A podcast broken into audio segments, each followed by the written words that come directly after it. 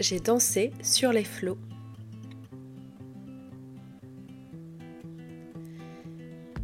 Bienvenue dans le podcast qui met la danse au cœur de la maternité, la parentalité et la petite enfance. Je suis Céline, danse thérapeute. J'anime des ateliers de danse avec bébé, danse prénatale et danse parent-enfant. Je suis également formatrice auprès des professionnels. Je les aide à intégrer la danse, le portage ou le mouvement dans leur pratique. Dans ce podcast, je vais te partager mon approche de la danse, mon expérience et surtout ma boîte à outils. Je vais t'inviter à danser sur les flots de la parentalité, de la maternité et de la petite enfance.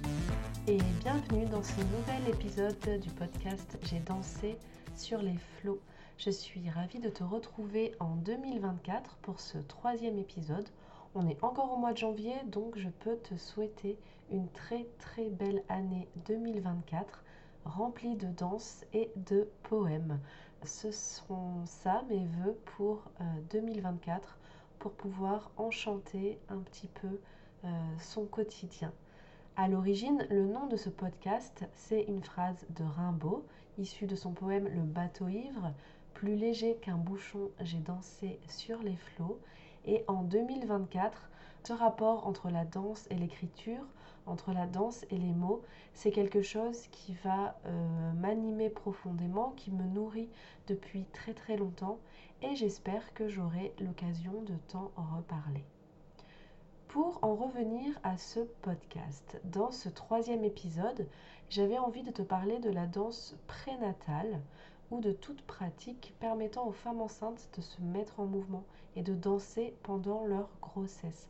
Ça sera le premier épisode, euh, c'est un tout petit épisode, un mini épisode, mais euh, il y aura des suites euh, à cette thématique de la danse prénatale. Donc aujourd'hui, pour commencer, je voulais te partager mon approche de la danse prénatale et ce que j'entends par là et te proposer une tentative de définition. Si je te parle de danse classique, tu as peut-être déjà quelques images qui te viennent. On a des images de cette discipline, du ballet, de la danse classique, euh, dans notre imaginaire collectif et peut-être aussi dans notre histoire personnelle. Donc là, voilà, si je te parle de danse classique, tu as des images qui te viennent, tu peux mettre euh, euh, des représentations sur cette pratique.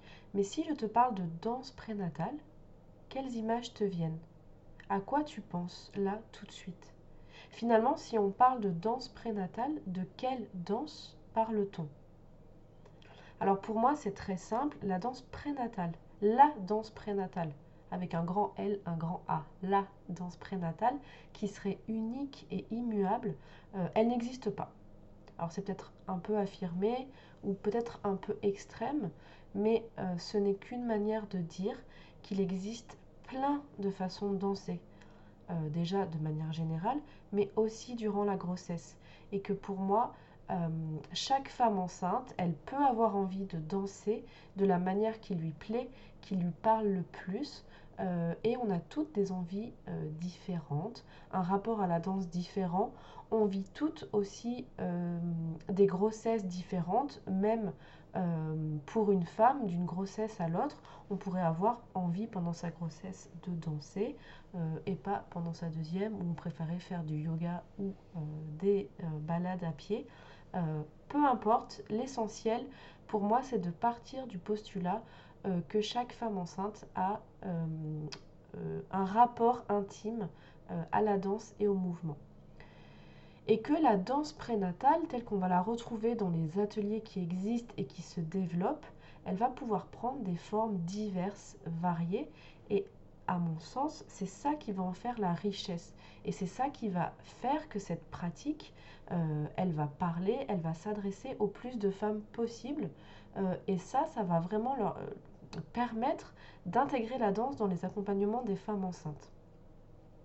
On peut être une femme enceinte et avoir envie de danser, de bouger, de se mettre en mouvement pendant sa grossesse, mais euh, par exemple, on va plutôt avoir envie euh, de chorégraphie, plutôt rythmée, plutôt euh, soutenue dans les mouvements proposés, même dans la diversité des mouvements proposés. Et on peut avoir envie de rester dans une pratique de danse qu'on avait avant sa grossesse et c'est tout à fait légitime.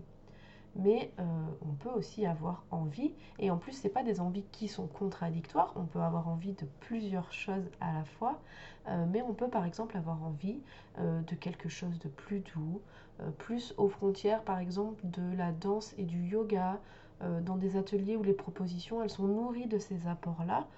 par exemple, c'est des ateliers euh, qui peuvent être animés par des professionnels qui ont dans leur boîte à outils le yoga prénatal et qui vont vers la danse ou euh, qui ont déjà euh, une approche par exemple du yoga dansé. on peut aussi avoir envie pendant sa grossesse de danser avec des formes plus codifiées, danse classique, jazz, contemporaine, c'est le cas, euh, par exemple, si c'est des femmes qui pratiquent déjà ça, voire même les danseuses professionnelles, auquel cas, là, le fait de continuer à danser et à pratiquer euh, la danse classique, par exemple, ou euh, la danse contemporaine au sein d'un ballet d'une compagnie, est-ce que ça serait pas aussi de la danse prénatale? On peut avoir envie euh, de danser les danses du monde, les danses de couple, les danses de salon. Euh, la danse orientale prénatale, c'est quelque chose aussi euh, qui est connu et qui est proposé. Donc tout ça, ça fait partie du monde de la danse. Et tout ça, ça fait partie de ce qu'on peut proposer en atelier de danse prénatale. Évidemment, et c'est là que va être l'importance d'avoir des animatrices qui sont formées euh, à l'animation de ces pratiques-là, euh, c'est que ces danses, elles vont devoir être adaptées. On va devoir euh, y incorporer des connaissances sur la physiologie de la maternité, les capacités, les possibilités des femmes enceintes, les recommandations, les contre-indications, etc. Mais ça ne veut pas dire qu'il n'y a qu'un seul type de danse prénatale on peut avoir envie d'être dans une pratique de danse euh, qui serait euh, moins codifiée. Euh, on peut ne pas avoir envie d'apprendre des chorégraphies, de se laisser guider comme dans un cours de danse par une animatrice voilà, qui va nous transmettre des chorégraphies à reproduire. On peut avoir envie de vivre l'expérience du mouvement dansé pendant sa grossesse de manière différente, peut-être de manière un peu plus libre ou un peu plus intuitive, ou euh, plus improvisé, euh, ou plus en lien avec des bouleversements euh, psychiques, émotionnels qui, qui, nous traversent durant la grossesse. Et peut-être que là, on va se rapprocher d'ateliers qui ont cette approche-là, parfois au croisement de l'art-thérapie, de la danse-thérapie. Tous ces choix, toutes ces envies sont légitimes. Moi, c'est plutôt la dernière approche que je propose. Ça ne veut pas dire que c'est la seule, bien au contraire. Euh, et c'est vraiment quelque chose que je défends, c'est la pluralité, la diversité euh, des ateliers de danse prénatale. Euh, déjà, à la base, il faut concevoir que toutes les femmes enceintes, ou même les femmes en général, n'ont pas envie de danser, de pratiquer la danse. Et donc, pas forcément envie de faire de la danse prénatale. Il y en a qui vont préférer faire du sport ou continuer leur pratique du sport.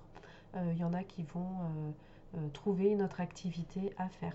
Pour moi, l'essentiel et ce qu'on doit pouvoir proposer en, tant que professionnel de la périnatalité, c'est d'informer sur les bénéfices du mouvement durant la grossesse. et après, peu importe la forme que ça prendra, c'est de faire en sorte que ces espaces-là de pratique pour les femmes euh, avec tous les types d'ateliers possibles, euh, se développent. Et plus ces ateliers euh, vont se développer, plus on va offrir aux femmes ces possibilités et surtout on va leur laisser et leur offrir la possibilité de choisir ce qu'elles ont envie de faire durant leur grossesse. Donc pour moi, ces ateliers de danse prénatale qui se développent, c'est une richesse et euh, je n'y vois pas d'idée de concurrence. Moi-même, je suis formatrice pour les professionnels afin de les aider à créer et à mettre en place ces ateliers-là, finalement ces espaces euh, offerts, ouverts pour les femmes enceintes autour euh, de la danse et du mouvement.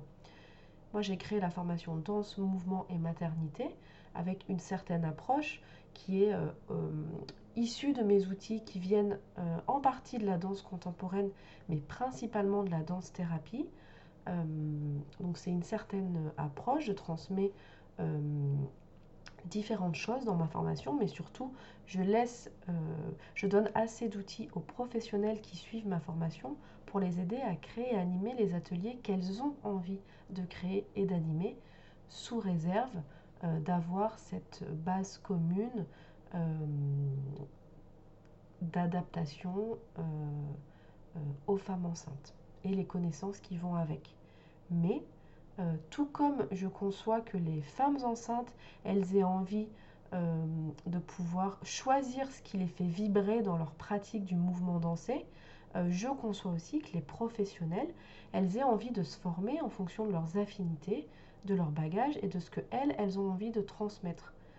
Il existe plusieurs formations en danse prénatale et pour moi, euh, j'en ai déjà parlé plusieurs fois dans mes contenus, euh, c'est une richesse.